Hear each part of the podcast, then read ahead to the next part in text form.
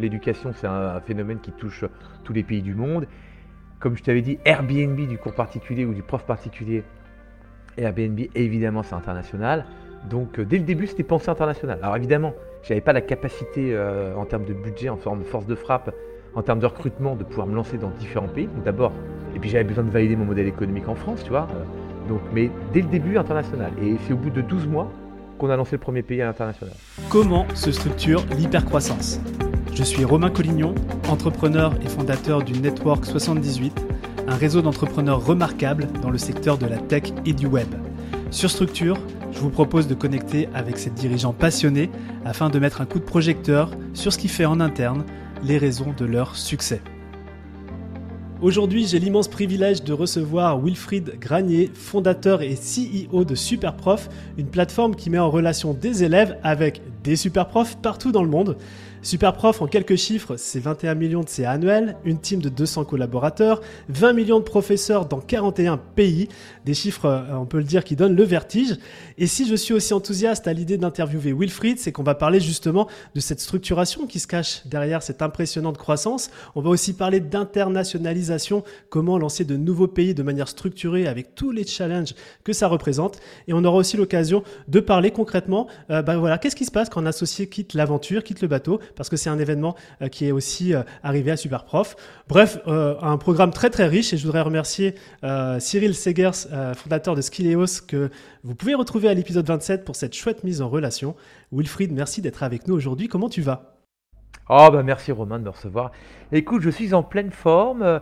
J'embrasse également Cyril, avec qui j'ai passé la soirée hier soir, figure-toi. Euh, et, bravo pour tous les chiffres que tu as dit. Écoute, c'est un sans faute, c'est parfait. C'est, tu connais mieux la boîte que moi. Donc, euh, merci Romain pour toutes ces précisions.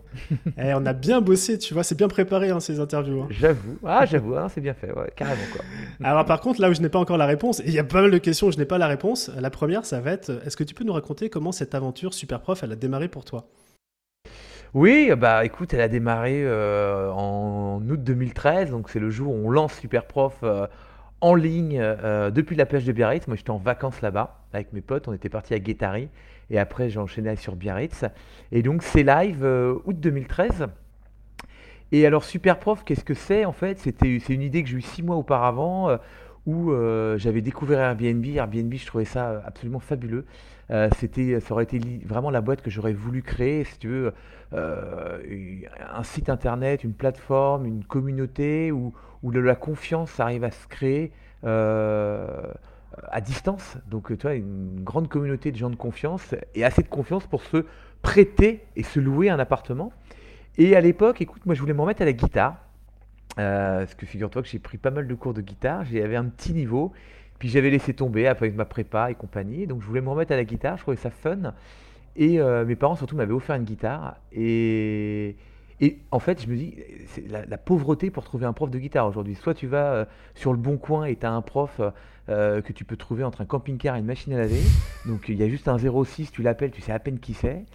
Ou alors, bah, tu vas à la boulangerie du coin et tu te dis, tiens, je vais peut-être avoir de la chance, je vais tirer sur une petite languette, il y aura un numéro de prof de guitare et peut-être qu'il est dans mon quartier. Et je me dis, c'est quand même dingue qu'il n'y ait pas aujourd'hui un site de référence, une sorte de Airbnb du prof particulier où tu as des profs triés sur le volet avec des évaluations, la force de la communauté qui va créer de la confiance, où vraiment tu peux trouver ton prof parfait. Et donc euh, voilà, je pense à ça et je me dis putain mais en fait il faudrait créer le Airbnb du prof particulier. Euh, voilà, ça me trotte dans la tête, je n'endors plus la nuit, je cherche un nom, fulgurance un matin, super prof. Et euh, voilà, et après je, pendant six mois j'ai développé les specs, j'ai, fait l'algorithme de, recherche, de tri et compagnie. Et août 2013 je lance super prof. Voilà. aussi simplement que ça. Alors tu dis que super prof t'es descendu comme ça, comme euh, euh, un éclair de génie, mais euh, ce que j'ai cru comprendre. Le nom de domaine, hein, le, le, le, nom du site, ouais, le nom de, du projet, ouais, il, il, me tenait à cœur, si tu veux, Romain, de, de, trouver un nom pour pouvoir parler de mon projet. Donc ça, c'était très important parce que, en fait, as envie, quand, quand tu as une idée comme ça, tu as, envie d'en de, de, parler à tout le monde, si tu veux. Tu as, envie de, raconter voilà, ce que tu vas faire, ton Airbnb du prof particulier, et ça et tout. Et donc, tu as besoin d'incarner avec un nom. Et donc, j'avais besoin de trouver ce nom.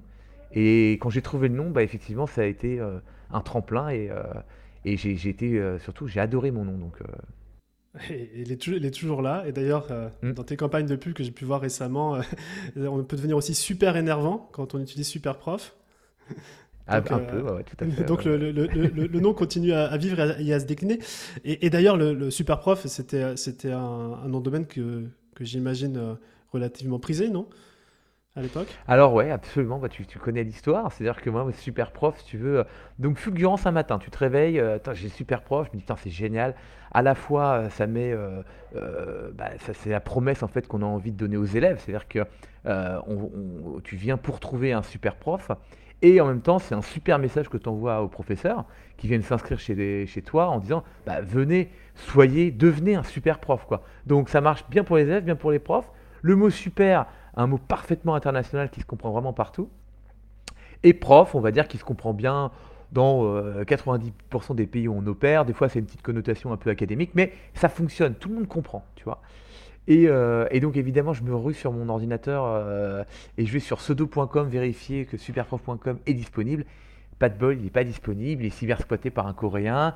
Voilà, donc je commence à rentrer en négociation avec ce monsieur qui me dit 25 000 dollars. Donc euh, voilà, ça commence comme ça en fait. Le, nom de domaine superprof.com euh, est vraiment très chouette, je l'adore, mais c'est 25 000 dollars. Donc Romain, là tu vois, tu as une alternative qui s'offre à toi. Soit tu te dis, euh, bah, je, vais, rentrer en égo, ou soit tu dis, je vais changer de nom parce que 25 000 dollars c'était beaucoup trop d'argent. C'était presque la totalité du budget que j'avais pour, pour, créer la boîte. Donc je ne peux pas mettre 80% de mon budget dans le nom de domaine.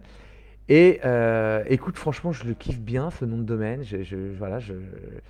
Donc je commence ma négo âprement avec euh, ce monsieur. Alors ça commence comment une négo justement?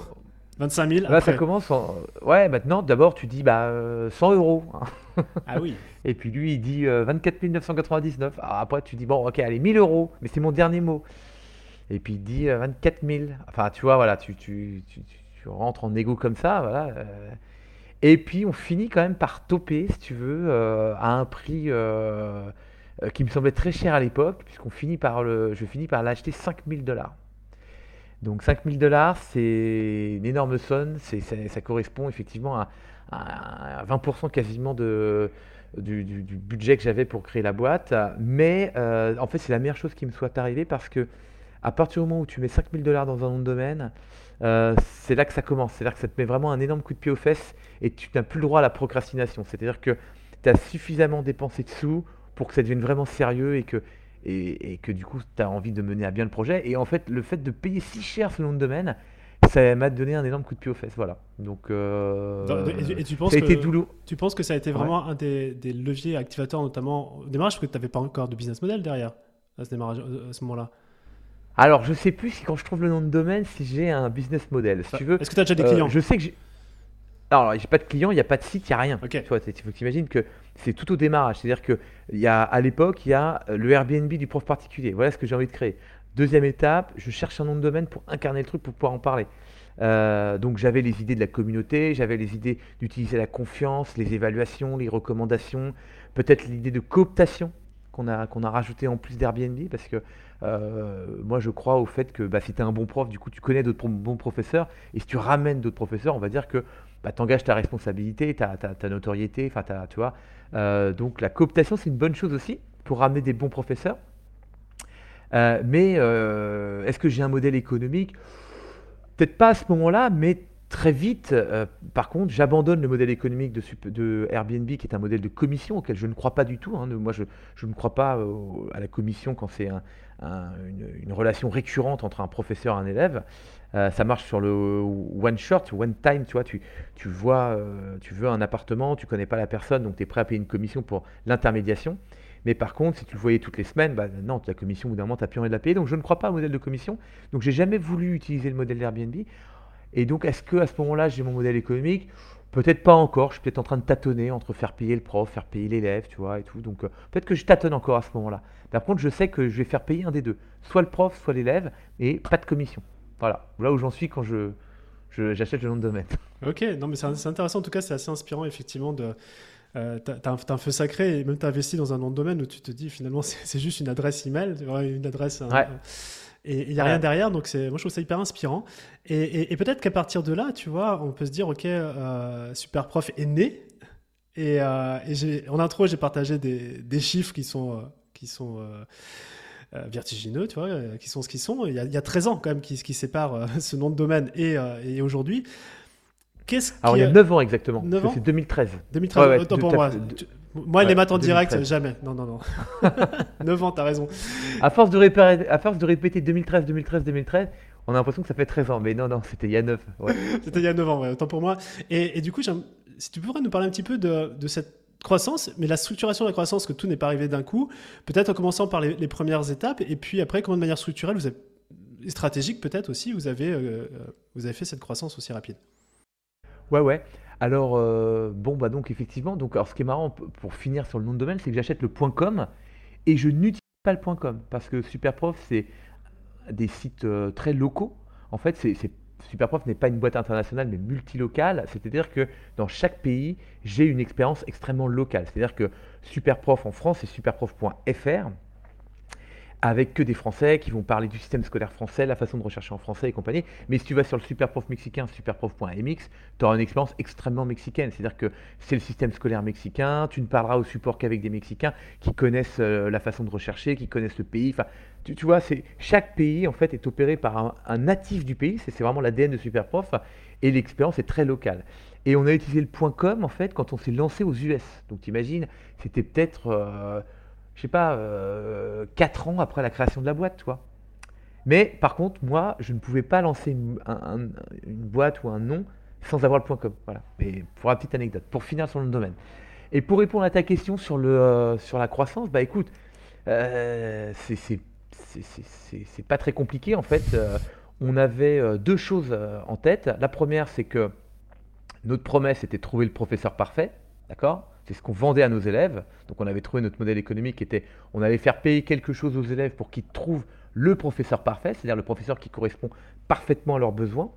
Euh, voilà, chaque, chaque euh, élève a son professeur parfait, c'est pas forcément le même. Et euh, du coup, bah, la, corrélation à ça, si tu veux, bah, c'est qu'il nous fallait les meilleurs professeurs dans notre, dans notre communauté. Et pour avoir les meilleurs professeurs, eh bien, on n'avait qu'une seule obsession, c'est recruter, recruter massivement tous les professeurs qu'on puisse qu'on peut imaginer, en partant du principe que tout le monde a quelque chose à, enseigner. Et donc on a recruté massivement, massivement des profs de plein de façons différentes, avec un algorithme qui allait trier et en fait et mesurer l'interaction entre les professeurs et les élèves pour ne garder en fait que la crème de la crème de la crème des professeurs. Tu vois? Donc comment on s'est structuré, comment on a fait de la croissance? Eh bien en se disant OK, quels sont les moyens pour recruter un maximum de professeurs? Donc, il y a plein de moyens. Il y a le référencement naturel, il y a l'achat de mots-clés sur Google, les réseaux sociaux, les partenariats avec les universités, les partenariats avec les job boards pour recruter massivement des professeurs, et sixième point, enfin un autre pilier, la croissance externe. Donc euh, moi je me suis mis tout de suite en quête pour gagner du temps de racheter des petits sites endormis d'annuaires de profs particuliers, des vieux trucs. Donc j'ai commencé par acheter coursparticulier.org dès le démarrage en fait de Superprof, un site qui existait depuis 10 ans, qui avait été monté par un enseignant d'éducation nationale, un monsieur à la retraite. Et donc j'ai racheté comme ça au démarrage 13 000 euh, profils de professeurs. Et puis un et autre. Donc là, tu as, acheté juste un actif numérique, euh, la liste de professeurs, mais pas le. Ouais. Ok. Très bien. Nom de domaine, si j'achetais tout. J'achetais le site. Mais c'était pas une entreprise. Mais euh, non, euh, lui c'était non, il était auto-entrepreneur. Donc euh, il gagnait très peu de sous. Hein. mais donc j'achète en fait bah, son domaine, son référencement et sa base de professeur, sachant que moi je prenais tout en fait et je mettais dans l'algorithme de tri et l'algorithme de tri de Superprof allait faire remonter les bons professeurs et suspendre les, les professeurs qui étaient pas disponibles, pas réactifs, pas assez sérieux, qui n'avaient pas vérifié leur diplôme. Enfin voilà, tu vois, l'algorithme il est assez bon pour trier en fait euh, les bons professeurs. Et voilà, donc la, croissance externe, ça a été un des piliers aussi dès le démarrage de Superprof pour gagner du temps, pour, euh, pour aller plus vite. Et, euh, et on a fait, et ça, c'est cette acquisition de professeurs, en fait, faire grossir notre communauté, c'est ce qui anime aujourd'hui les 200 collaborateurs de Superprof. C'est-à-dire que tout le monde a ça d'abord en tête dans le mindset, c'est d'abord faire grossir la communauté de professeurs, améliorer les professeurs pour qu'on ait des plus belles annonces, les plus beaux profils, les meilleurs professeurs, les plus rapides, les plus disponibles, les plus compétents, les, plus sérieux, euh, les mentors des coachs, des artistes, des professionnels. Enfin, vraiment, c'est ça notre job au quotidien. Et c'est ça depuis le début. Et ça, naturellement, ça fait que les élèves accourent. C'est moins un souci finalement d'avoir. Je, je, caricature peut-être. Ouais. Mais euh, ouais, ouais, ouais, ouais, ouais, Mais oui, en fait, en fait, nous, qu'est-ce qu'on a fait? Nous, on est bootstrappé, donc on n'a pas levé d'argent. Donc dès le début, il fallait qu'on vive de notre modèle économique, Romain. Donc euh, la façon de, vivre de son modèle économique, c'est d'être rentable dès le premier jour. C'est tout bête, mais pour être rentable, en fait, il faut juste dépenser moins le lendemain que ce qu'on a gagné la veille. Pas tout bête, hein, c'est la règle de la rentabilité. Euh, et donc, nous, bah, il, il fallait qu'on gagne plus la veille pour pouvoir plus dépenser le lendemain et pour grossir. Euh, mais donc oui, euh, ce qu'on a fait en fait, bah, comme nous, notre promesse c'est de trouver le professeur parfait et qu'on te vend le professeur parfait, en fait le fait que tu trouves ton prof, donc il nous fallait beaucoup de professeurs et euh, beaucoup de professeurs, ce qui faisait que du coup on, avait aussi beaucoup d'annonces. Beaucoup d'annonces, ça veut dire beaucoup de référencement. Et donc beaucoup de référencement, ça veut dire que les élèves vont nous trouver euh, sur Google. Et comme on n'avait pas de sous pour acheter des pubs dans Google ou de la pub ou du marketing pour acheter nos clients, en fait, on dépensait tous nos sous pour recruter des profs et le référencement faisait en sorte que les élèves nous trouvaient en tapant cherche prof de maths, cherche euh, je souhaite apprendre l'anglais, euh, euh, cherche prof de musique, de piano, de guitare, et nous trouvaient par le référencement naturel. Et ensuite, après, se mettaient en relation avec nos profs. vous faisiez une pierre de coups, en fait, via l'acquisition externe, à la fois les profs et voilà, le exactement. Référencement naturel. Tout Une petite question. et au début, peut-être d'analyse. Pendant 7 ans, ouais, je te jure. Juste une, question d'analyse, parce que là, quand je regarde un petit peu les, les, deux actions que tu fais sur le rachat du nom de domaine et sur la croissance externe, dès le début, pour moi, c'est un mindset déjà d'un entrepreneur qui a guéri, tu vois. Euh, c'est pas un réflexe d'entrepreneur qui lance euh, son, son, projet entrepreneurial. Et juste pour savoir, est-ce qu'avant Superpro, tu avais déjà lancé des trucs ou, Qu'est-ce qui fait peut-être que tu étais déjà sensible à ce genre de pratique? Ouais, alors euh, ouais, j'avais déjà lancé une société qui s'appelait KP Media, qui avait été rachetée par la société Adverline, et euh, j'avais déjà fait des acquisitions. Voilà, moi j'étais rompu à l'acquisition, j'avais déjà fait euh, des acquisitions de boîtes, des petites, des plus grosses, des financements et compagnie. voilà, et puis après, c'est vrai que bah, bah, comme j'avais vendu ma première société, j'étais assez tranquille, on va dire, financièrement. Tu vois, j'avais pas cette, euh, euh, ce stress de dire, euh, voilà, je dois en vivre. Moi, au début, super prof, je me verse un tout petit salaire et, je, commence, je commence comme ça. D'ailleurs, même, je crois, les, les, premiers mois, je me verse même pas de salaire. C'est, je me suis fait une enveloppe, un budget de dépenses pour créer mon site. Et c'est peut-être après 5-6 mois que je commence à me verser un premier petit salaire. Mais j'ai pas besoin de ça pour vivre. Donc ça, c'est le premier point. Et deux, oui, effectivement, j'avais déjà fait des acquisitions, donc j'ai moins peur. Et et je sais qu'un de mes mentors, euh, qui s'appelle Luc de Kerdrel, euh, qui, m'a aidé à monter ma première société, disait toujours le risque, la prise de risque, c'est un muscle. C'est un truc que tu entraînes. C'est-à-dire que, tu vois, à force de faire des pompes, tu deviens de plus en plus musclé. À force de prendre des risques, tu as de moins en moins peur de prendre des risques et, tu peux en prendre encore plus et, tu prends des décisions encore plus rapides, euh, qui ont beaucoup d'impact. Mais c'est un entraînement. Donc, c'est vrai que j'étais, des, étant donné que ce n'était pas ma première société, j'étais déjà entraîné à tout de suite être très agressif sur les acquisitions, ne pas avoir peur de faire de la croissance externe euh, et être très pushy effectivement sur la croissance. Quoi. Ouais. Euh, moi, j'ai la clé euh, qui, explique cela. Alors, je t'ai coupé malheureusement dans, ce que tu voulais partager à travers cette parenthèse, c'est qu'effectivement, rachat de, de, ce site-là, et, en, parlant de structuration de croissance, qu'est-ce qui enchaîne après pour, pour Superprof? Alors, donc d'abord, je commence gentiment, tu vois, plage de Biarritz avec deux petits sites que j'ai rachetés, deux petites endormies, je commence gentiment, mais sauf qu'à l'époque, il y a un leader du cours particulier en France. Il euh, alors moi, j'étais très sensible au SEO, donc quand tu tapais cours particulier, cours particulier de maths, prof de guitare, prof de piano, tu avais toujours un qui sortait. Euh, voilà, qui, avait 180 000 annonces de professeurs, euh, qui était, ça faisait 6 ans qu'il existait, donc il y avait un track record dans Google. C'est l'antériorité, c'est quelque chose qui compte énormément pour Google, pour le placement des, euh, des pages sur des mots clés, on va dire compétitifs, concurrents, pardon. Et donc, je me dis bon, bah même stratégie, je vais aller voir mon ce, monsieur et je lui proposer de le racheter. Hein, voilà, hein, euh, et ça va bien se passer. Comment ça se passe d'ailleurs C'est genre euh, un petit coup de téléphone, un petit LinkedIn, ça n'existait pas exactement. à l'époque. Mais... Euh. Ouais, exactement. Ouais, bonjour, il s'appelait Yann, donc alors je sais plus comment je trouve son email ou Alors, je crois que je contacte par LinkedIn. euh, il me donne son email, son téléphone. D'abord par email. Et puis un jour, et puis on n'arrivait pas à savoir. Et puis un jour, je l'appelle et je lui dis bah tiens, euh, on pourrait peut-être se rencontrer. On avait fait la et on se voit donc une première fois. Mais oui, d'abord LinkedIn, ensuite email, ensuite téléphone. Et euh, et alors c'est marrant parce qu'il se méfiait un peu de moi. J'étais un concurrent. Je lui ai expliqué mon projet, ça et tout, donc il se méfiait. Et donc je l'appelle et puis on se dit, il me dit bah écoute demain je, je suis à la défense. Lui il, était, euh, euh, il bossait, était consultant chez Capgemini. Et, euh, et donc je viens, je prends mon vélo, de Paris, hop, je file à la Défense et on se retrouve dans un petit chinois du quartier euh, de la Défense et puis on mange et puis euh, je lui dis voilà, moi écoute, j'aimerais te faire une proposition d'achat et tout et, et il me dit ah, euh, je vois bien qu'il m'écoute et tout. euh. Il me dit pas oui, il me dit pas non, mais euh, je sens qu'il a quelque chose en tête, mais il me le dit pas au début. Et puis rapidement, en fait, on se voit une deuxième fois, donc je lui amène une offre et il finit par me dire écoute, moi je j'ai pas envie de vendre vraiment. Je suis pas contre, mais j'aimerais m'associer avec toi parce que j'adore ce projet. Alors là, là, moi, je suis totalement euh, opposé au fait de m'associer. hein. Moi, j'avais monté cette boîte de rêve qui était une boîte sans associé, euh, boîte internationale dans l'éducation, à impact mondial. Enfin, tu vois, je voulais pas du tout m'associer. Et en plus, encore moins m'associer avec un mec qui est exactement une copie conforme de, de moi. C'est-à-dire que on est tous les deux ingénieurs en informatique. Enfin, on va dire, moi je suis ingénieur informatique, lui ingénieur généraliste, mais on est tous les deux ingénieurs. On a tous les deux fait du conseil en système d'info, lui chez Capgemini, moi chez Ernst Young. Euh, donc je me dis, c'est dommage, si je vais me trouver un associé, l'image d'Épinal, c'est un peu le, truc de rêve, c'est dire, je rencontre quelqu'un qui est complémentaire. Or là, je rencontre mon double lumière. Un mec ingénieur, euh, conseil, et en plus qui a envie de monter un site de cours particulier, qui adore le référencement naturel. Euh, bon, je me dis, merde, merde.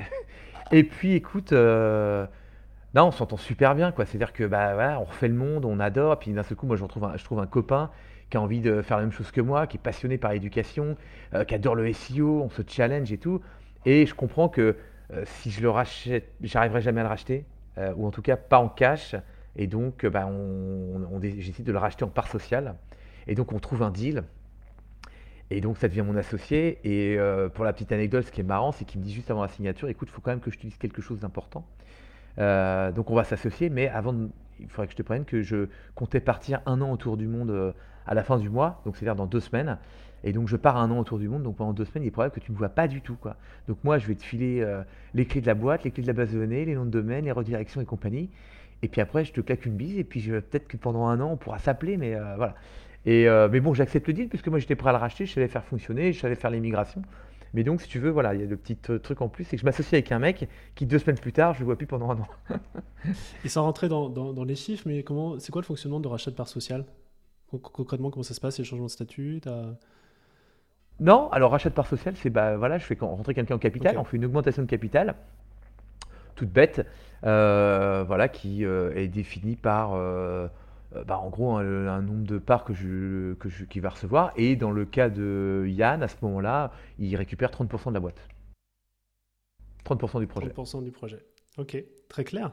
Euh, et à partir de là, comment, comment, comment, comment ça évolue? Ah bah ça explose, c'est-à-dire que, écoute, euh, moi je lance la boîte donc en août comme je te disais, on fait un premier mois de septembre, on doit faire 6000 euros de chiffre d'affaires.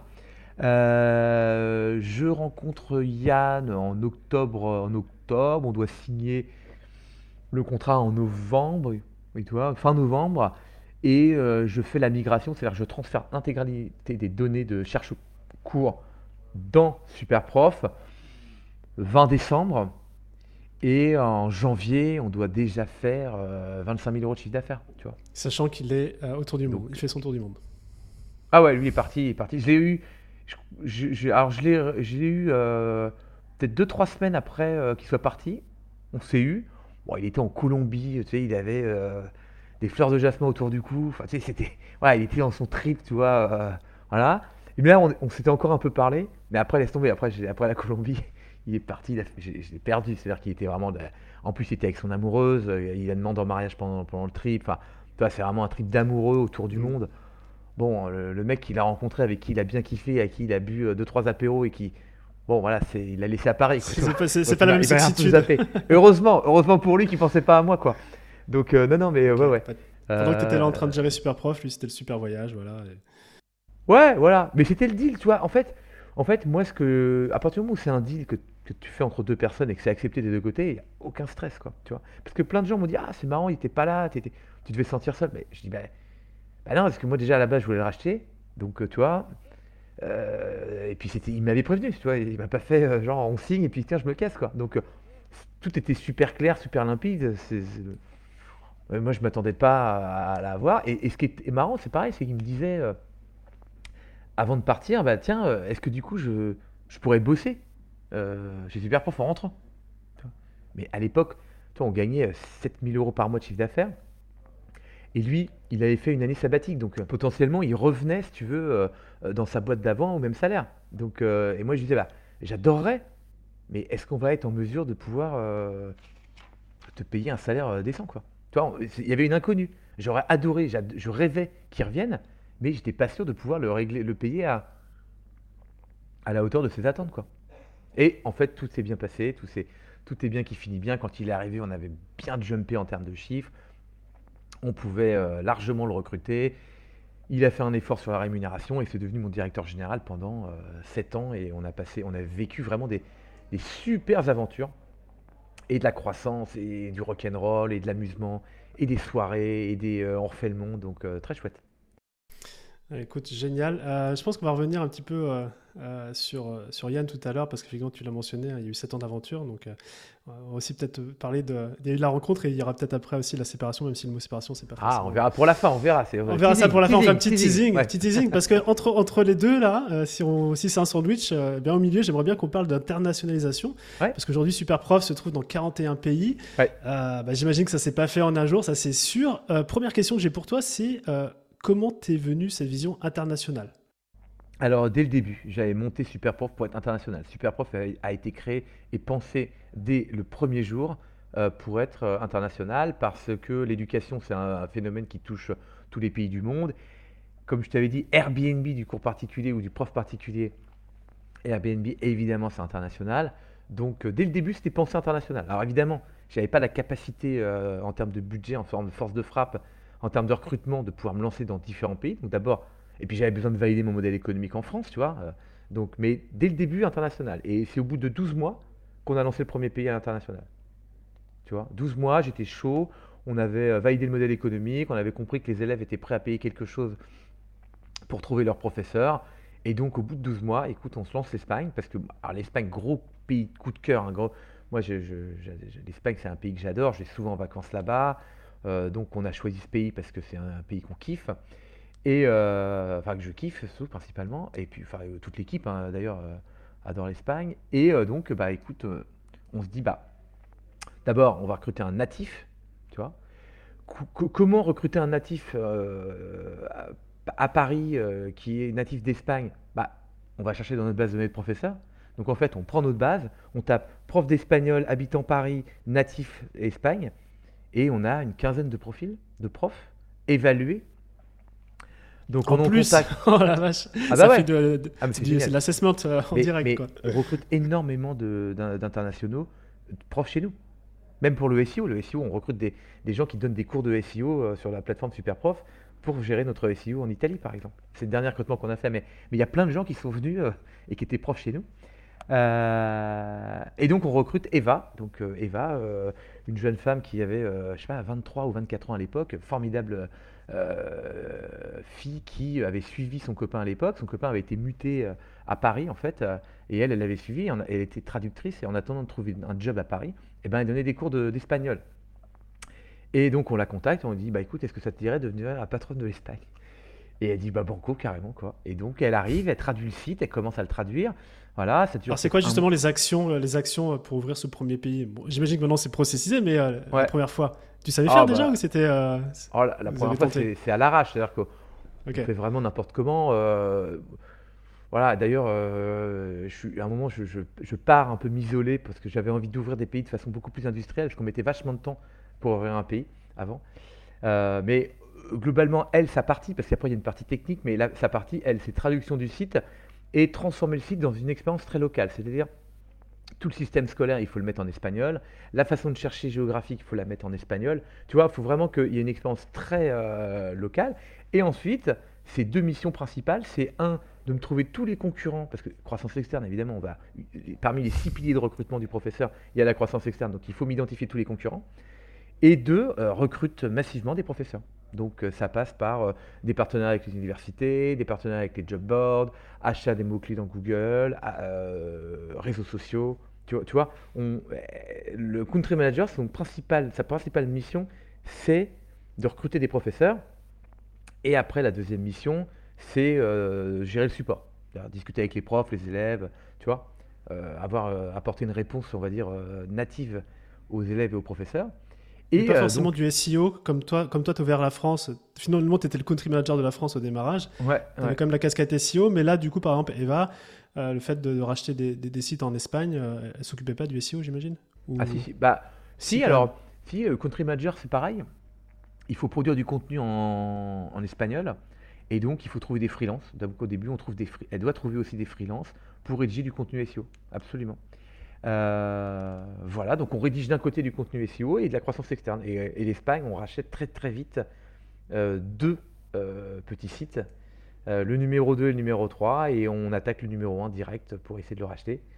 Et le rachat du numéro 1 espagnol, qui n'est plus numéro 1 maintenant, on a réussi à lui damer le pion, mais qui était vraiment largement au-dessus de nous à l'époque, mais qui faisait 100 fois notre trafic, un truc comme ça, hein, et qu'on a mmh. essayé de racheter je pourrais t'en parler pendant deux heures tellement il y a des, rebondissements incroyables, mais aujourd'hui, euh, il a été vendu à un autre de mes concurrents, donc il n'est, je n'ai jamais réussi à acheter et, je pourrais t'en parler très longtemps, mais on a acheté le numéro 2 et le numéro 3, ce qui nous a permis en fait de consolider les deux et de devenir numéro 1 en Espagne, euh, grâce à, Eva qui a, piloté de main de maître et qui est devenue après la patronne de tous les pays, euh, voilà, qui, est une fille extrêmement brillante et qui, après le confinement, a fait un petit euh, changement de voie, parce qu'elle ne travaille plus chez Superprof, malheureusement, puisqu'elle est partie euh, s'installer avec son ami australien en Australie pour vivre une nouvelle aventure. Et ça, on ne peut pas lutter contre les gens qui veulent quitter euh, l'aventure pour partir à l'étranger. Donc voilà. Et alors qu'avant le confinement, j'avais eu aucun turnover, jamais personne été parti de Superprof. Après le confinement, le Covid et pas mal de remises en question de la part des gens, et les gens ont eu besoin de dire Ok, la vie est trop courte pour rester à Paris. Et, et, comme tu vois, c'est des gens qui avaient déjà quitté leur euh, domicile. C'était une euh, jeune femme mmh. qui venait d'Espagne, qui vivait en France, qui était internationale. C'est des globetrotters, donc ils n'ont pas peur de se déraciner pour repartir. Et donc elle est aujourd'hui en Australie avec son copain. Bref, pour la petite parenthèse. Excellent. Donc là, 41 pays. Euh, je serais curieux de savoir comment vous décidez l'ouverture d'un pays ou non. Est-ce qu'il y a une matrice de décision, un séquençage dans tel ou tel pays quand est-ce qu'on l'ouvre ou est-ce que c'est j'imagine pas au doigt mouillé, mais parce que ça va être stratégique. Vous faites comment On a fait euh, énormément au doigt mouillé jusqu'à. Euh, non, jusqu'à. En fait, on a fait les. Pas, au doigt mouillé, en fait, on a fait les pays qu'on aimait. Tu vois, d'abord j'ai fait l'Espagne, comme je te disais, parce que c'est un pays que j'aimais. On a fait l'Italie par la suite. Ensuite, après, il y a le, patron du Brésil, Flavio, qui est venu nous voir, un ancien de Melty, et qui nous a dit Super prof, c'est un concept génial. je suis brésilien, je peux m'occuper du Brésil. Alors là, là on n'avait pas du tout pensé à ouvrir le Brésil, même si c'est un pays que j'adore aussi. Donc opportunisme, tu vois, avec les gens qui nous proposent des trucs. Et après, non, on a fait tous les pays qu'on aimait bien. Moi, j'ai fait aussi rapidement les US, tu vois, parce que c'est un pays, euh, je rêve d'aller vivre un jour aux US, tu vois.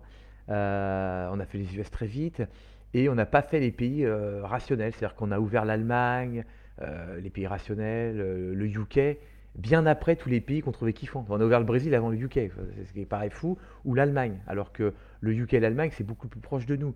L'Allemagne, ils opèrent en euros, euh, c'est plus simple, il y a des moyens de paiement, euh, enfin tu vois, c'est beaucoup plus simple euh, même de recruter des Allemands ou des Anglais à Paris que des Brésiliens, tu vois. Surtout des Brésiliens qui sont capables de travailler dans le e-business, enfin tu vois, qui ont un certain niveau, il y en a moins. Donc voilà, on n'a pas fait de choix rationnel au début, on a fait le choix coup de cœur, mais euh, moi, je crois énormément en fait à la force que tu as quand tu aimes quelque chose. Quand tu aimes quelque chose, tu es, 100 fois plus fort que lorsqu'on te dit tiens, il faut que tu fasses ça et que tu le fais de bah façon rationnelle. Donc euh, voilà. Et euh, après, voilà, avoir ouvert peut-être une trentaine de pays, maintenant, aujourd'hui, en fait, ce qu'on fait, c'est qu'on comble un peu les trous qu'on a dans, les, dans, les, dans la cartographie. On fait des plus petits pays, tu vois. et puis aussi, il y a quelque chose qu'on regarde, parce qu'on a ouvert aussi des pays qu'on aimait bien. Euh, mais qui sont impossibles à monétiser. Tu vois, c'est-à-dire qu'il y a des, Par exemple bah, Nigeria, Afrique du Sud, c'est des pays euh, voilà qu'on kiffait bien. mais qui sont très compliqués à monétiser. Hein. parce que bah, il n'y a pas de moyen de paiement là-bas, ils n'ont pas de carte bleue, ils n'ont pas de PayPal. voilà. Donc aujourd'hui, c'est quelque chose qu'on regarde aussi, parce que en fait, c'est très frustrant pour le country manager de ne pas monétiser son pays. Toi. Même si au début, le taf. Ah, bah, au début, tu viens, c'est gratuit parce que tu dois constituer ta communauté, mais tu ne veux pas t'imaginer, en fait, nous, on essaie toujours de freiner un peu les, patrons de pays en disant non, non, attends, on attend que ça grossisse un peu, parce que plus ça grossit, plus il y a d'évaluation, plus il y a d'étoiles, plus il y a de professeurs, plus on peut, tu vois, on a des choses à vendre, on peut vendre de la qualité. Mais les, les country managers poussent vraiment à, monétiser parce que c'est une deuxième step. C'est-à-dire d'un seul coup, ils ont un chiffre d'affaires, ils ont de la croissance, ils peuvent, ils peuvent recruter, ils ont, ils ont un budget. Enfin, ça, tu vois, un, pays payant, c'est beaucoup plus euh, intéressant, beaucoup plus euh, euh, enthousiasmant, tu vois, voilà, ça fait plus rêver qu'un pays gratuit où au début, bah voilà, on teste le marché, voilà, pays payant, donc les country managers veulent tout de suite le passer en payant.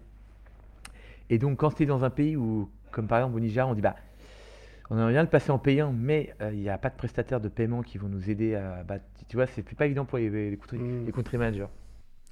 Et donc, ce que, ce que j'entends, c'est qu'effectivement, quand tu lances un pays, au départ, c'est gratuit.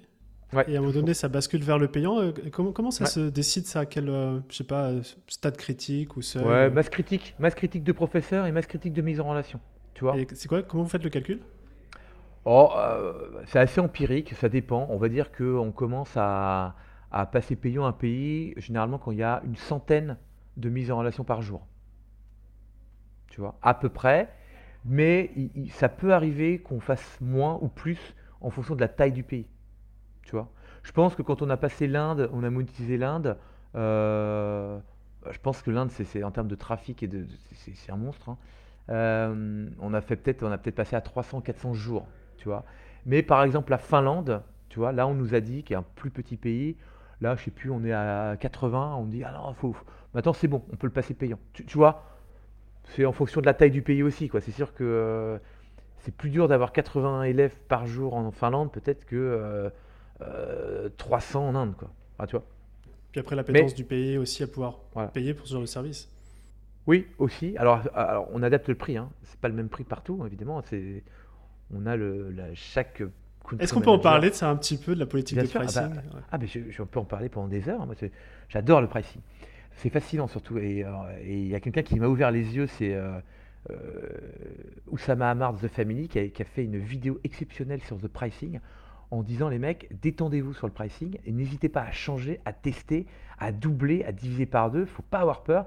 Il faut tester et il faut optimiser son, chiffre d'affaires avec le prix. C'est-à-dire que voilà, c'est faut pas avoir peur de changer les prix, tester. Il y, a beaucoup de choses à apprendre en, testant. Et donc nous on a fait ça, on a beaucoup testé, hein, donc pour trouver le bon prix. Euh, maintenant on commence à avoir pas mal de petites règles de ça et tout, mais euh, mais euh, oui bah écoute, globalement ce qu'on fait au début c'est que bah on se passe à des prix assez faibles, tu vois, pour voir comment le pays répond. C'est-à-dire que tu vois, généralement, alors aujourd'hui on, regarde deux trois indicateurs, on regarde le prix de Netflix de l'abonnement on regarde Spotify et on regarde le prix de l'heure de cours d'un professeur. Tu vois, ces trois indicateurs vont permettre au patron du pays de dire ok, euh, si on veut faire, on veut proposer un prix très agressif, vraiment très peu cher, il euh, faut se placer à tel prix. Voilà, donc on essaye comme ça. Et ensuite, après, on regarde ce qui se passe, donc on laisse tourner. Et puis on voit les gens qui arrivent sur la page de paiement. Est-ce qu'ils concluent? Est-ce qu'ils est payent? Est-ce qu'ils ne payent pas? Quel moyen de paiement? Tu vois, on, regarde pas mal de choses. Et puis, en fonction du taux de transformation, eh bien, on ajuste le prix. Donc, généralement, euh, euh, si le taux de transfo est bon, donc un taux de transfo qui est bon sur une page de paiement, c'est plus de 40%, tu vois, euh, eh bien, on double le prix. On, est, on double. Et on regarde ce qui se passe. Et parfois, le taux de transfo s'écroule. Donc là, du coup, on réajuste le prix. Tu vois, et on le fait de façon empirique. Ou des fois, le prix n'est pas du tout est insensible, le taux de transfo été insensible au changement de prix. Donc, euh, c'est plutôt pas mal. Bah, on redouble. Alors non, c'est pas vrai. Peut-être qu'on redouble plus après, mais tu vois, on, fait, on met plus 50%. Et puis des fois, ça devient sensible. Donc euh, voilà. Euh, et puis voilà. Donc on regarde le taux de transfo tous les mois. Faut que tu imagines que on a une réunion avec les patrons de pays et on regarde le taux de transfo du pays, voir sa progression, parce qu'évidemment, au début, le taux de transfo est toujours moins bon. Plus le pays avance, plus les professeurs sont bons, plus la marque est connue, plus le, support est de qualité, donc plus le, on est en mesure de faire payer plus cher. Et donc, donc chaque mois, on regarde tous les taux de transfert de tous les pays et on ajuste ou non le prix. Des fois, il arrive qu'on baisse, des fois qu'il arrive qu'on augmente. après, tu sais, on est aussi sensible aux monnaies. C'est-à-dire qu'il y a des monnaies qui, qui ont de l'inflation, de la déflation. Enfin, tu vois, c'est-à-dire qu'il y a des monnaies qui se cassent la gueule. Par exemple, je pense au, peso argentin, à la livre turc, au réal brésilien, tu vois, qu'on a, on a vu euh, être divisé par 2, 3. Euh, donc, des fois, on doit ajuster notre prix aussi en fonction de la monnaie du pays, quoi. Et donc, tout ça, c'est piloté par le taux de transfert qu'on regarde tous les mois. Et vous avez quelqu'un dans l'équipe qui est en charge de ça? Moi, principalement. Ok, très bien. Bah, bah, on est tous sensibles, tu vois, mais on va dire que moi je regarde attentivement, mais ça ne prend pas longtemps. Tu, tu regardes tout et puis et on dit bah tiens là par exemple Danemark là faudrait euh, euh, augmenter le prix parce que là on a un taux de transfert tellement dément. Euh, voilà, il a vachement progressé, donc là je pense qu'on peut un tout petit peu augmenter le prix. Et puis d'autres pays, voilà, là je te dis ce mois-ci on augmente le Danemark, on augmente la Nouvelle-Zélande et, on passe la Finlande payant. Tu vois, par exemple. Et chaque mois, on va arbitrer sur des trucs. Mais il arrive des fois qu'on baisse. Par exemple, le Chili, je sais qu'il n'y a pas longtemps, l'a baissé. Voilà, parce que c'était la guerre au Chili. Les gens, ils avaient beaucoup plus. Voilà. Pareil, le énorme sujet sur l'Ukraine. Euh, L'Ukraine, c'est payant, mais par contre, toi, c'est un pays qu'on veut soutenir. Donc, c'est par contre, on laisse euh, vraiment euh, extrêmement bas. Et on a décidé de, proposer un prix avec un taux de transfert qui est incroyable. Genre 80% aujourd'hui des, Ukrainiens qui arrivent sur notre page de paiement payent, donc c'est un prix vraiment modique. On trouve ça aussi important de faire payer quelque chose parce que euh, la motivation des élèves n'est pas la même. En fait, dès que tu passes payant, en fait, dès que les élèves payent quelque chose, c'est pas les mêmes élèves que tu retrouves en face. C'est-à-dire que tant que c'est gratuit, tout le monde peut contacter tout le monde, c'est cool, hein, mais tu as des effets un petit peu. Euh, voilà, tu as des touristes un peu qui viennent, qui trouvent que le, prof a l'air sympa ou la nana a l'air sympa tiens, je vais envoyer un petit message, mais je ne sais pas trop, peut-être que je vais prendre des cours, on verra. Enfin, tu quand tu payes, déjà, l'engagement n'est pas le même. Donc, nous, on aime bien faire payer un petit quelque chose. Et donc, l'Ukraine, toi, c'est un pays, évidemment, qu'on veut soutenir. Euh, et, donc, voilà, notre patronne de l'Ukraine, euh, euh, Christina, on a, on a décidé avec elle de, maintenir un prix extrêmement, extrêmement faible. Voilà. donc voilà, donc tu vois le prix, c'est quelque chose qu'on regarde en tout cas tous les mois. On fait un point sur tous les pays, on regarde ensemble avec mes équipes et donc moi, je suis un peu le, le moteur là-dessus, euh, avec à chaque, fois, à chaque fois le patron du pays qui a le dernier mot en fait. Le patron du pays, il connaît mieux que moi son pays, donc il sait s'il faut ou pas. quoi. Ok, très clair. Euh, tu verras mon accent anglais, mais quand il y a l'expression qui dit When you pay, you pay attention, c'est exactement ça. Ouais, c'est pas faux, exactement. Même un petit quelque chose. Tu vois ce que je veux dire C'est tout de suite ça change un peu le, la dynamique. Ok, génial. Euh, on a fait un petit tour euh, du côté international. Je te propose de revenir peut-être maintenant sur, euh, sur l'aventure avec Yann, parce que c'est un sujet que j'ai pas eu l'occasion d'aborder sur, sur le podcast. sept ans après le, démarrage, eh bien, Yann quitte l'aventure parce qu'il a envie de faire autre chose. Moi, j'ai des questions pour toi. Bah, déjà, comment tu le vis? Et puis après, bah, comment ça se passe concrètement lorsqu'un associé se retire de l'aventure? Alors écoute, euh, je le vis bien parce que déjà, euh, il faut apprendre euh, quand tu es patron de boîte à, prendre bien toutes les merdes qui te tombent dessus. hein. Donc voilà, c'est une dynamique, il faut pour tout prendre bien, tu vois. Voilà, ça c'est le premier truc. Et puis tu peux pas te permettre de mal prendre les choses, de stresser. Tu as des équipes, tu es responsable, les gens peuvent pas avoir le patron stressé. Si le patron stresse, toute la boîte stresse. Donc il faut le prendre de façon détendue et relax. voilà, après c'est une page de une tranche de vie qui se tourne. Moi, c'était un bon copain, Yann, on s'entendait bien. Et alors, euh, pour la petite anecdote, effectivement, on semblait être des doublures lumière, enfin, euh, des copies conformes sur le papier, mais on n'avait pas du tout la même envie. Chacun, on avait des envies différentes. Lui était beaucoup plus dans la finance, dans le SEO, et moi, j'étais plus dans le produit. Le produit, c'est quelque chose qu'il n'aimait pas du tout faire. Euh, refaire, reconstruire, redessiner, retester, redébugger, ça, c'est des itératifs qu'il n'aime pas trop, enfin, moins que moi. Et puis euh, le côté un peu communication, marketing que j'aime un petit peu plus que lui. Et donc on avait splitté nos rôles en fait, même sur le papier on avait les mêmes euh, compétences.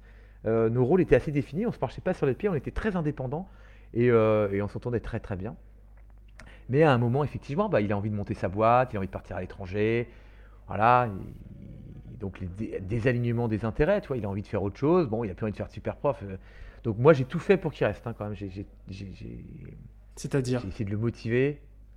Oh bah écoute, y a un, parce qu'à un moment effectivement il y a un départ, donc euh, moi j'ai pas envie qu'il parte. Euh, lui il veut. En plus il y a un départ, du coup bah voilà, il, il veut vendre ses parts, donc du coup, il y, a un, un débat financier que j'ai pas envie d'avoir. Moi, j'ai envie qu'il continue, on est en pleine croissance, donc j'essaie de le motiver. Et donc, pour te raconter, un soir, je vais aller chercher une bouteille de champagne, on est tous les deux au bureau et on se dit, bon, ah, écoute, on va se faire le point. Et, donc, je lui explique, je lui dis, bah écoute, moi, voilà, j'aimerais que tu restes encore deux ans. Et surtout, j'ai envie qu'on quitte l'aventure en commun. C'est-à-dire que tous les deux, j'ai envie qu'on aille notre départ. C'est-à-dire que plutôt que là, tu partes et que moi je reste, donc on, est désalignés, toi, on n'a pas envie de la même chose, pourquoi pas euh, se dire, voilà, dans deux, trois ans, on se fixe un cadre et on part. Alors est-ce que c'est euh, toi qui pars et moi qui te rachète, ou est-ce qu'on vend tous les deux. Mais en tout cas, on a prévu, on, a, on a tous les deux envie de faire la même chose dans trois ans. Et en attendant, on cartonne la boîte, on fait de la croissance et compagnie, tu vois. Et donc, voilà, j'ai mis la bouteille de champ, on a passé une excellente soirée, on, s'entend très bien. Donc, euh, mais il est revenu le lendemain en me disant écoute, non, non, je veux partir, je, me casser l'étranger, j'ai d'autres projets, j'ai envie de faire autre chose. Donc euh, c'est mort.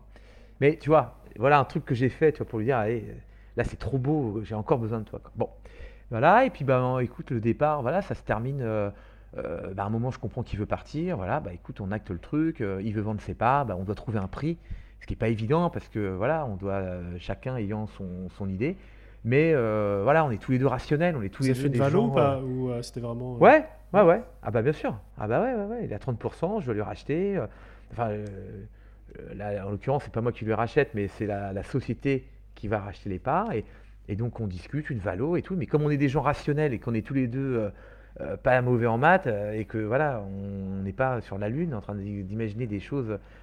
Bon, bah, on arrive à être rationnel et à se dire bon, voilà.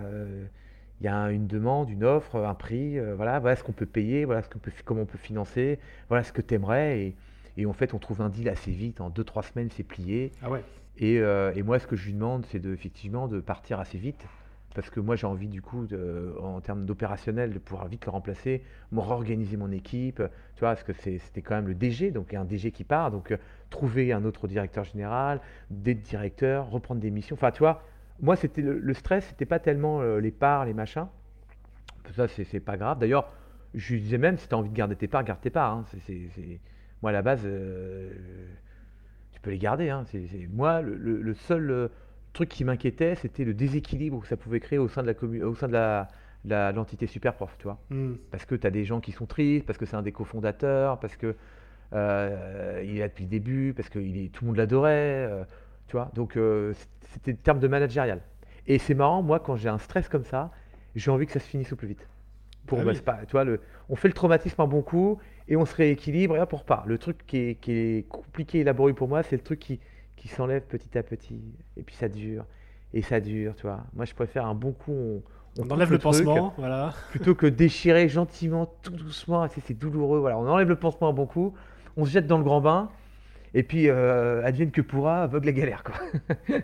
et il a joué le jeu, tu vois. Il est parti très vite, et voilà, on a trouvé un deal. Et puis, je pense qu'il avait aussi envie de bah voilà, se lancer dans d'autres aventures. Donc, euh, et comme c'est quelqu'un de très brillant, je lui, je lui disais aussi, euh, écoute, je pense qu'on aura réussi notre séparation, tu vois.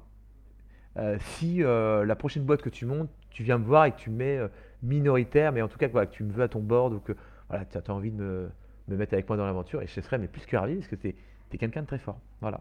ouais, c'est génial. Vous, avez, vous, arrivez à garder cette relation qui est toujours, qui est toujours là, même si l'aventure, super prof. Alors, Ouais, ouais, on s'est un petit peu séparés parce que là, il est en train de monter ses projets et compagnie. Et puis, tu mmh. vois, je pense que voilà, c'est important. Il y a besoin d'une un truc un peu entre le. Tu sais, quand tu te sépares de quelqu'un, tu peux pas le revoir tout de suite en tant que pote et tout. Donc, euh, voilà. Mais on a gardé cette bonne relation. En tout cas, on s'est quitté en bon terme.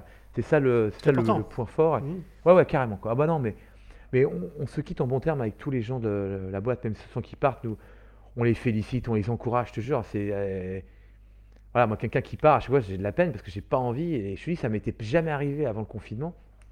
Mais là, on en a. Il y a des gens qui... Et à chaque fois, on fait des gros pots de départ, on fait des cadeaux, on offre des trucs. Enfin, tu vois, vraiment, c'est, on, les encourage dans l'aventure. On leur dit, mais et on leur dit surtout, la porte est ouverte, revenez nous voir. Tu on veut pas que et des gens reviennent. Enfin, c'est, on garde vraiment une bonne, euh, bonne ambiance quoi avec les, parce que c'est, ça rend triste tout le monde hein, quand quelqu'un s'en va. C'est, pour ça qu'on veut que personne ne parte en fait. C'est super prof. On est là plutôt pour dire personne part parce que euh, c'est trop triste quoi. On veut pas que les gens partent quoi. Mmh. ça se ressent quand tu le dis. ça, ça, me permet de faire une petite transition sur une question que d'ailleurs j'allais te poser parce que quand on a préparé cet échange, tu me disais que tu es fan de ton équipe et, que celle-ci aussi elle, est fidèle. Tu l'as d'ailleurs mentionné euh, avant le Covid, c'était c'était vraiment rare. qu'il y ait des départs. Est-ce que tu pourrais nous dire, alors vraiment, tu, tu peux te la péter si tu veux, on est entre nous, mais qu'est-ce que vous faites bien chez Superprof? Et dont d'autres boîtes pourraient, pourraient vraiment s'inspirer pour justement avoir cette équipe qui, qui, qui, qui, reste quoi Alors on fait, on fait très bien la fête. D'accord. Ben, vraiment, on est très très bon pour faire à la fête, pour euh, faire des, des levées le matin à 8 heures tous ensemble, au bord de la mer avec le soleil qui se lève.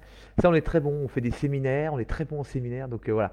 Euh, non, mais voilà. Donc c'est une petite anecdote, mais parce que on, c'est vrai qu'on célèbre beaucoup de choses chez Superprof. On aime bien se retrouver. Euh, tous ensemble pour célébrer quelque chose, parler, on a fait un bon chiffre, on a des nouvelles recrues, euh, on a des anniversaires à souhaiter, vraiment on est très très soudés. Voilà. Et euh, c'est vrai qu'on fait un séminaire chaque année, c'est l'ADN de Superprof aussi, c'est vraiment, on, se retrouve chaque année autour d'un, dans un lieu incroyable, généralement à l'étranger. On a fait la Sicile, on a fait le Maroc, on a fait l'Espagne. Euh, je dis pas où est le prochain, mais c'est, absolument fantastique. C'est de mieux en mieux en fait à chaque fois. Et c'est à chaque fois toute l'équipe, hein, c'est du, euh, du, stagiaire jusqu'au euh, directeur général. On part tous ensemble dans le même avion. Et là, il n'y a plus de, euh, de, hiérarchie. On est là pour le lâcher prise. On est là pour, pour D'ailleurs, on ne bosse pas une seule minute. Mais en fait, on ne fait que parler de boulot. Hein. C'est ça qui est marrant. c'est que Mais il n'y a pas d'atelier, de trucs, machin et tout. Non, on y va vraiment pour faire la fête, pour se découvrir, pour se rencontrer. Il y, a des, il y a des jeux, il y a des chasses au trésor, il y a, il il y a plein d'excursions. On va voir des musées, on va voir des. Enfin, on fait, plein, on fait des jeux d'eau, on fait vraiment, ben, vraiment beaucoup, beaucoup de choses. On se baigne ensemble et tout. Mais moi, ce que j'aime bien, c'est cette communion, en fait, où euh, le directeur général parle au stagiaire, qui parle au country manager, les différentes langues et tout ça. Et, ça, c'est quelque chose de, très team building. Moi, si tu veux, quand j'ai ça, après, pendant six mois, j'ai plus aucun problème de management. Les gens euh, rêvent encore de l'ancien séminaire. Du coup, pense au prochain. Euh, et, et, rêvent au prochain, exactement. Donc, j'ai plus trop de problèmes. Donc ça, c'est quelque chose qui nous fait l'air. Et vous partez combien de temps là, quand vous faites ça 4-5 euh, jours. 4-5 jours, ok. Ouais, tout frais payé, évidemment, tu vois. On, part généralement mercredi, on revient le dimanche. Et c'est vraiment la grosse, euh, la grosse fête. Hein. C'est vraiment très sympa. D'ailleurs, vraiment, c'est là que je me dis, je commence à, à pu être tout jeune parce que les, je suis mes couchés, mais laisse tomber, mes, équipes, c'est des, des, warriors, toi. Il, y a aujourd'hui, c'est 28 ans la moyenne d'âge, mais je, le sens. Je, vois que ils sont très forts, quoi. Pour enchaîner sur tous les, les trucs à 8h du mat être là à 11h pour les activités. Parce que c'est ça qui est fou, c'est que euh, non, ils sont, ils sont, ils sont exceptionnels. Mon équipe est exceptionnelle. Euh, et, donc non, voilà. Donc ça c'est la blague pour faire la fête. effectivement, on n'est pas mauvais. Et sinon après, non, où on est bon aussi, c'est dans l'entraide, la solidarité. Tu vois, euh, ça c'est un truc qu'on a bien développé chez Superprof. Après, moi j'ai beaucoup de chance, mais c'est presque trop facile parce qu'en en fait on a 35 nationalités, donc tu imagines que c'est que des gens de l'étranger qui sont là, qui sont venus.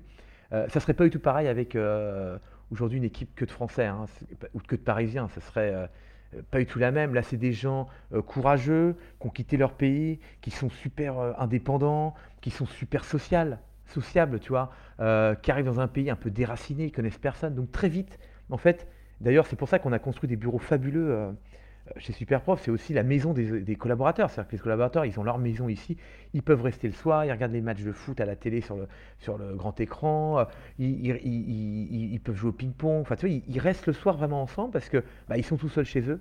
Et, le fait d'avoir créé une maison comme ça, la maison des collaborateurs, de gens étrangers, eh bien, euh, voilà, ça c'est quelque chose qui, nous renforce aussi très fort. Euh, et du coup, bah, les gens, ils ont envie de se dépasser. Et, euh, ils sont reconnaissants parce qu'effectivement, on les accueille super bien, chaleureusement. Moi, euh, t'imagines pas le nombre de gens que j'ai dû héberger chez moi à titre personnel pour qu'ils puissent avoir des papiers et leur visa pour rester en France. Tu vois, on, est vraiment dans la débrouille et dans. Euh, c'est très amical et il y a cette cohésion qui fait que les gens ont envie de se dépasser parce que, bah, voilà, pendant un certain temps, tu on n'avait pas beaucoup de budget. Et donc on avait bah, l'amour d'être ensemble.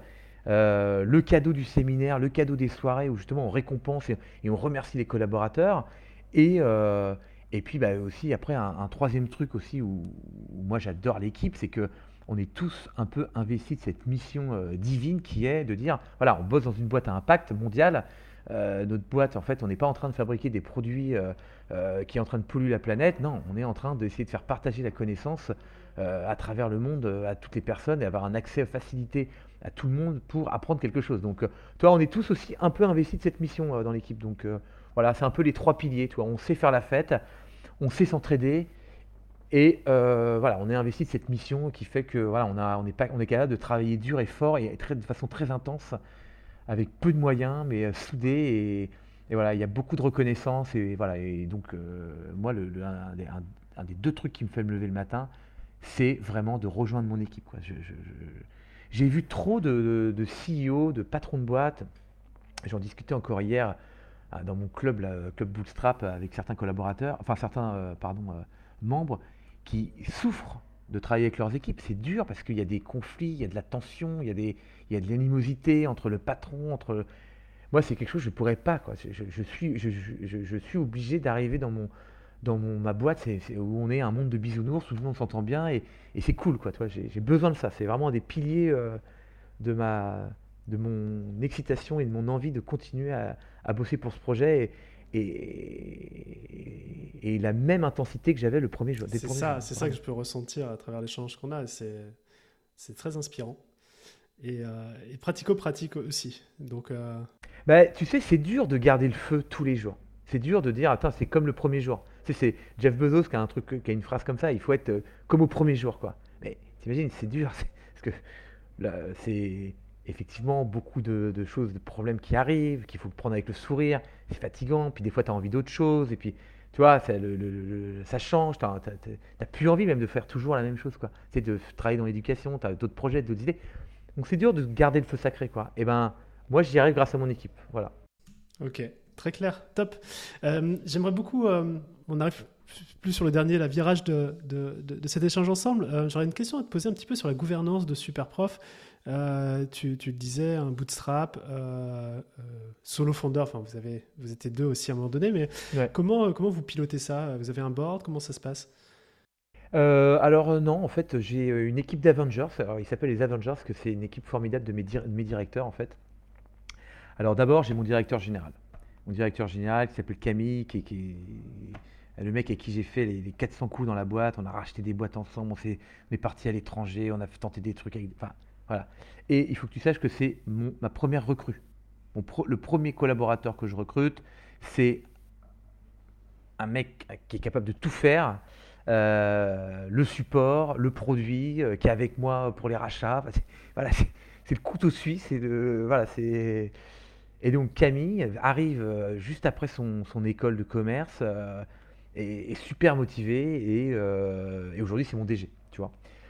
donc lui, voilà, c'est mon bras droit, enfin c'est même, pas, même pas mon bras droit, c'est mon alter ego, parce que c'est mieux qu'un bras droit, c'est voilà, mon sparring partner, on va dire, tu vois, de, de réflexion premier collaborateur. Et ensuite, après, par pôle, par pôle important, donc j'ai le SEO, j'ai l'acquisition, j'ai le, euh, les RH, j'ai euh, la comptabilité administrative et euh, la finance, pardon, et l'acquisition externe, la croissance externe, pardon, le growth, le growth hacking, enfin l'acquisition payante.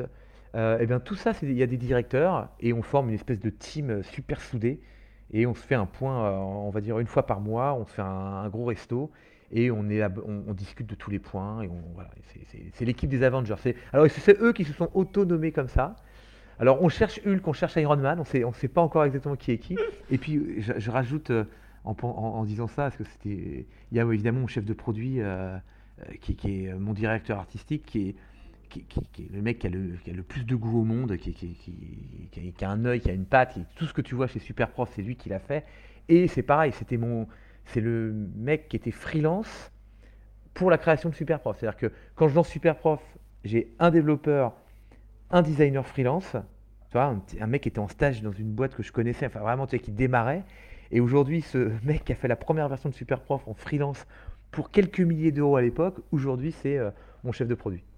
Ah, c'est beau, c'est des belles histoires. Ah, mais moi, je garde tout le monde, toi. Et j'ai recruté mon frère, je recrute tout le monde. Hein. toute personne que j'aime, si tu veux, je, veux le mettre dans la boîte et, je le mets bien et on est ensemble. Enfin, tu vois, c'est très familial, super prof. Tu vois, c'est. Euh... Grande famille internationale. Eh bien, écoute, euh, très clair. Merci euh, pour, pour ça. J'ai deux petites questions rapides que j'aimerais te, te, shooter pour, pour terminer cet échange. Euh, la première question, c'est depuis le lancement de Superprof en 2013, qui a été un véritable mentor pour toi? Et pourquoi? Alors écoute, il n'y a pas eu de mentor depuis 2013 vraiment. Mais par contre, vraiment, le mentor que j'aime bien citer, et ce que je, te, que je te disais au début, c'est quand même euh, Loïc de Kerdrel, qui est un multi-entrepreneur euh, récidiviste, euh, pour reprendre l'expression, et qui m'a vraiment donné goût à l'entrepreneuriat. Moi, je, rêve d'être entrepreneur depuis que je suis né, si tu veux, Romain. Je, voyais ça, des entrepreneurs comme le nouvel aventurier, le mec qui prenait son, bateau et, qui constituait son équipage et qui partait à l'aventure vers, vers un nouvel horizon. Il ne savait pas très bien où il allait, mais il fallait rester soudé et puis il, y avoir de la baston, il y a des temps forts, des tempêtes et compagnie, mais voilà, on va être tous ensemble et on va y arriver. Quoi. Tu je voyais ça un peu comme ça. Mais pour autant, je ne savais pas ce que c'était qu'un entrepreneur. Je ne savais pas ce que c'était que monter une boîte. Mais dès que j'entendais le mot start-up, monter une boîte, je te jure, je, rêvais. Ça me faisait, mais c'était incroyable. Je voyais ça comme euh, un explorateur, un aventurier merveilleux. Et euh, voilà, mais moi, je suis, mon père est enseignant, ma maman était euh, mère au foyer, donc je ne connais aucun entrepreneur. J'ai été élevé dans une petite euh, ville du 78, et je, ne connais personne. Et je rencontre ce mec, Loïc de Cardrel, euh, qui vient me chercher euh, après mon école d'ingénieur, après mon conseil, et qui me dit, mais vraiment, mais lance-toi, quoi. Lance-toi, vas-y. Et je me rappelle, il prenait cette métaphore pour me raconter l'histoire. Il disait, putain, Wilfo, je le voyais, il avait envie, mais il était accroché à la balustrade, alors que moi, j'étais dans l'eau, et je lui disais, mais allez, saute, elle est bonne, saute, saute. Et, cette image, c'est vraiment vrai. C'est-à-dire qu'à un moment, je vois un mec qui le fait, et putain, et donc, il m'a lancé. Et, alors ce mec est d'autant plus brillant, c'est que le mec, tu prépares un dossier, tu travailles sur une acquisition, un truc, et tout, tu as tout pensé, tu as, pensé au moindre détail, au financement, au machin, tu lui présentes le truc, et le mec, en 5 minutes, je te promets, euh, il va te dire, ah ouais, mais si on rajoutait ça, et, le petit truc qui te fait rajouter, c'est le truc qui passe de la bonne offre à l'offre absolument fantastique. Tu vois, c'est la goutte d'huile au bon endroit, qui fait que, et ça je l'ai vu, parce que moi je suis, à l'époque j'étais vraiment un gros bosseur. Je venais de chez Ernst, donc je peux te dire que je, passais des heures carrées des fois pour faire des trucs. Et le mec, je le voyais le soir, on se buvait une bière, il lisait le truc de 50 pages, il disait Ouais, mais toi tu me rajoutes ça, ça, ça. Putain, et le truc, je disais Putain, mais, mais, comment il fait pour en deux minutes apporter autant de valeur alors que moi j'y ai pensé pendant euh, deux semaines. Bon, voilà, donc en plus un côté génial, un côté euh, à la cool. Et puis, troisième, le troisième point, c'est ce que je te disais, c'est le, risque. C'est le mec qui prend des risques en permanence. Et il disait, euh, c'est un muscle. Donc, ça se travaille. Allez, les gars, on travaille le risque. Et tu prends, des prises, tu prends de la décision, et de plus en plus. Et puis, évidemment, tu prends des décisions qui ont un impact sur quelques milliers d'euros, puis centaines de milliers d'euros. Puis, d'un seul coup, tu te mets à parler de millions. Tu sais même, et, as oublié, en fait. Mais, mais en fait, c'est une dynamique. C'est un entraînement, quoi. Et donc, lui, c'est vraiment mon mentor qui m'a qui m'a j'ai pas trouvé mieux depuis quoi voilà ok bah, écoute c'est une belle dédicace euh, et très inspirant euh, dernière question que j'ai pour toi. Euh, je débarque là dans vos super bureaux super prof avec une bouteille de champagne dans un an. Par contre je viens et il faut que tu me dises à quoi on trinque à quel succès spécifique de super prof on trinque tous ensemble. Alors on trinquera à trois choses mhm. que j'aimerais. D'abord on trinquera au fait que notre plus gros marché sera les US normalement. C'est sur la bonne trajectoire. Euh, aujourd'hui, c'est encore la France et les US, c'est le troisième pays, mais on a une telle croissance aux US que normalement l'année prochaine, quand tu viens, on trinque en disant les US, c'est notre plus gros marché. Et euh, depuis que je sais ça, j'ai inventé un truc que je dis à tout le monde. Je dis ah, euh, par contre, dans les statuts de la société, il est bien, il est clairement indiqué que le président doit vivre là où il y a le plus gros marché. Donc voilà, c'est une excuse pour partir aux US. et les gens ils me disent mais n'importe quoi, il n'y a pas écrit. Non, non mais j'arrive à en avoir certains qui réfléchissent pas trop, qui disent Ah ouais, il, a dû avoir, il doit y avoir des statuts super profs quelque part. Mais bon, bref, ceux qui, sont qui connaissent un peu me disent Mais non, c'est n'importe quoi. Et effectivement, c'est pas écrit, mais je fais croire que c'est écrit. Donc on trinquera à ça. On trinquera aussi au fait que j'espère qu'on sera en Chine parce que la Chine, c'est le prochain marché que j'aimerais lancer. Et on procrastine un peu sur le sujet parce que c'est un marché euh, euh, assez compliqué, notamment, non pas en, termes de langue, parce qu'on s'est déjà opéré, on, est lancé au Japon, en Corée du Sud, dans les, voilà, mais euh, en termes de design, parce que en fait, la Chine, les, sites chinois sont pas du tout comme nous, c'est-à-dire nous, on est Airbnb style, on est, toi, on est américano, hein, européen style. C'est-à-dire que, tu vois, on alors que eux, c'est pas du tout ça. Donc il faut refaire nos designs, et ça, on sait pas le faire encore. On sait pas avoir deux versions de notre site avec deux designs différents. Et c'est pareil, c'est un peu euh, le corollaire avec euh, l'Israël. Euh, on aimerait se lancer aussi en Israël, euh, sauf que en Israël, les sites sont inversés. Hein, C'est-à-dire que les logos sont à droite, en haut à droite, euh, la lecture est de droite à gauche. Donc euh, voilà, et ça, on ne sait pas encore le faire. Donc l'année prochaine, si tu viens, j'aimerais qu'on au lancement des US. J'aimerais qu'on à. Euh, pardon, à la- au numéro 1 aux US, enfin qu'on soit numéro, enfin qu'on, qu'on- notre plus gros marché soit les US, qu'on soit euh, en Chine, qu'on soit en Israël, et puis surtout j'aimerais qu'on trinque à notre, au fait qu'on se voit, parce que moi je serais très content de te voir, Romain, on n'a pas eu l'occasion, on a toujours échangé par Carrément. téléphone, donc on trinquera aussi au fait que euh, on est euh, pour la première fois à boire un coup ensemble, et par contre si tu viens, ne viens pas qu'avec une je sais, c'est- non, mais gens, t'en fais pas. beaucoup d'assoiffés ici. Je- je- je- tu sais que c'est une question Mais on récurrente. a ce qu'il faut. Question récurrente Mais- sur le podcast, j'hésite à la poser. hein. Rassure-toi, on a ce qu'il faut en, en backup. Donc tu peux venir avec une bouteille. Ok, cool avec des- une super bouteille du coup. une grosse. Ok, merci, euh, merci Wilfried énormément pour, euh, Ah, merci. pour ce, ce partage. Euh, Énormément de sujets qu'on a creusés comme l'internationalisation, l'acquisition externe, faire la fête avec ses équipes, c'était juste passionnant. Et puis bah, moi j'ai hâte de suivre toutes ces aventures et puis voilà, celle de Superprof euh, dans tous les pays que tu nous as cités. Normalement, c'est que le début. C'est, ce n'est que le début, normalement. Non, non, il y, a- il y a encore plein, il y, a- il y a vraiment encore beaucoup de choses à faire. Et puis, euh, nous, je te dis, on kiffe vraiment euh, comme au premier jour. Donc voilà, il n'y a pas de raison que ça s'arrête. Merci Wilfried, à très vite. Merci Romain, à bientôt. Salut. Bravo, vous avez écouté cet épisode de Structure jusqu'au bout. J'espère que mon guest du jour et ses partages vous ont plu. Si c'est le cas, un petit commentaire sympa avec le fameux 5 étoiles sur votre plateforme podcast préférée, ça serait vraiment top. Et si vous souhaitez plusieurs fois dans l'année laisser vos écouteurs dans votre poche pour venir connecter en chair et en os avec un groupe d'entrepreneurs aussi remarquable que dans cet épisode, peut-être que le Network 78 que je facilite avec mon équipe, ça pourrait vous intéresser. Pour le savoir, envoyez-moi simplement un email à structure@romaincollignon.com et on se fera un plaisir de connecter. À bientôt.